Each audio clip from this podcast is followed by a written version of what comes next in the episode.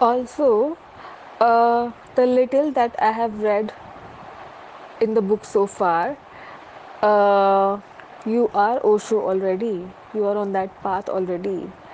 You don't need to really read it because you live your life like that already. Ah, thanks for saying so. He was a great man. Well, I am aware that he and I are the same.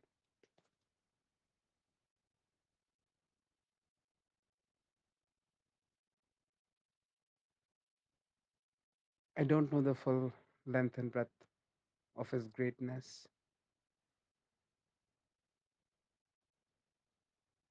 so I may have very little to comment on on how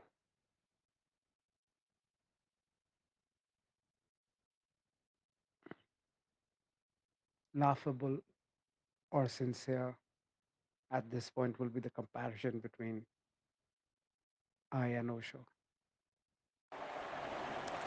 He has talked about uh, how to be free in love and uh, the things that you said that how uh, you need to give absolute freedom to the other person and how it's okay to fall in love many times and eventually he goes about talking uh, that love is all about uh, loving yourself i guess i guess that's what he's trying to say uh, that love is uh, as natural as breathing and it's supposed to be there all the time. So I'm a little lost over there. Uh, I think I'll have more clarity once I read more. Self love would imply that the love is always there.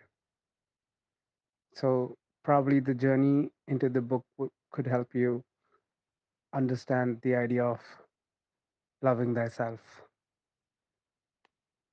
You know, the first step is to know that life will always bring unpredictability. There will be equal fortune as misfortune. If today is bringing misfortune, the rule is always like this, you know, the swing of the pendulum. If the pendulum is swung all the way to the negative, if you stay centered at optimism, it will also swing back to that extreme end of positive. So it all depends on your preparation to understand life. So I am convinced that mishaps will keep happening in life. Extraordinary mishaps will happen in life. I cannot imagine life without them. And because I'm in acceptance of it and I'm in gratitude for everything else I have, including education, including the ability to communicate in both languages, English and Hindi, and with clarity, including the food on my plate, given that I actually don't work for income, I have no income. And I don't come from a family background where I could be supported with money. I'm basically a broke man.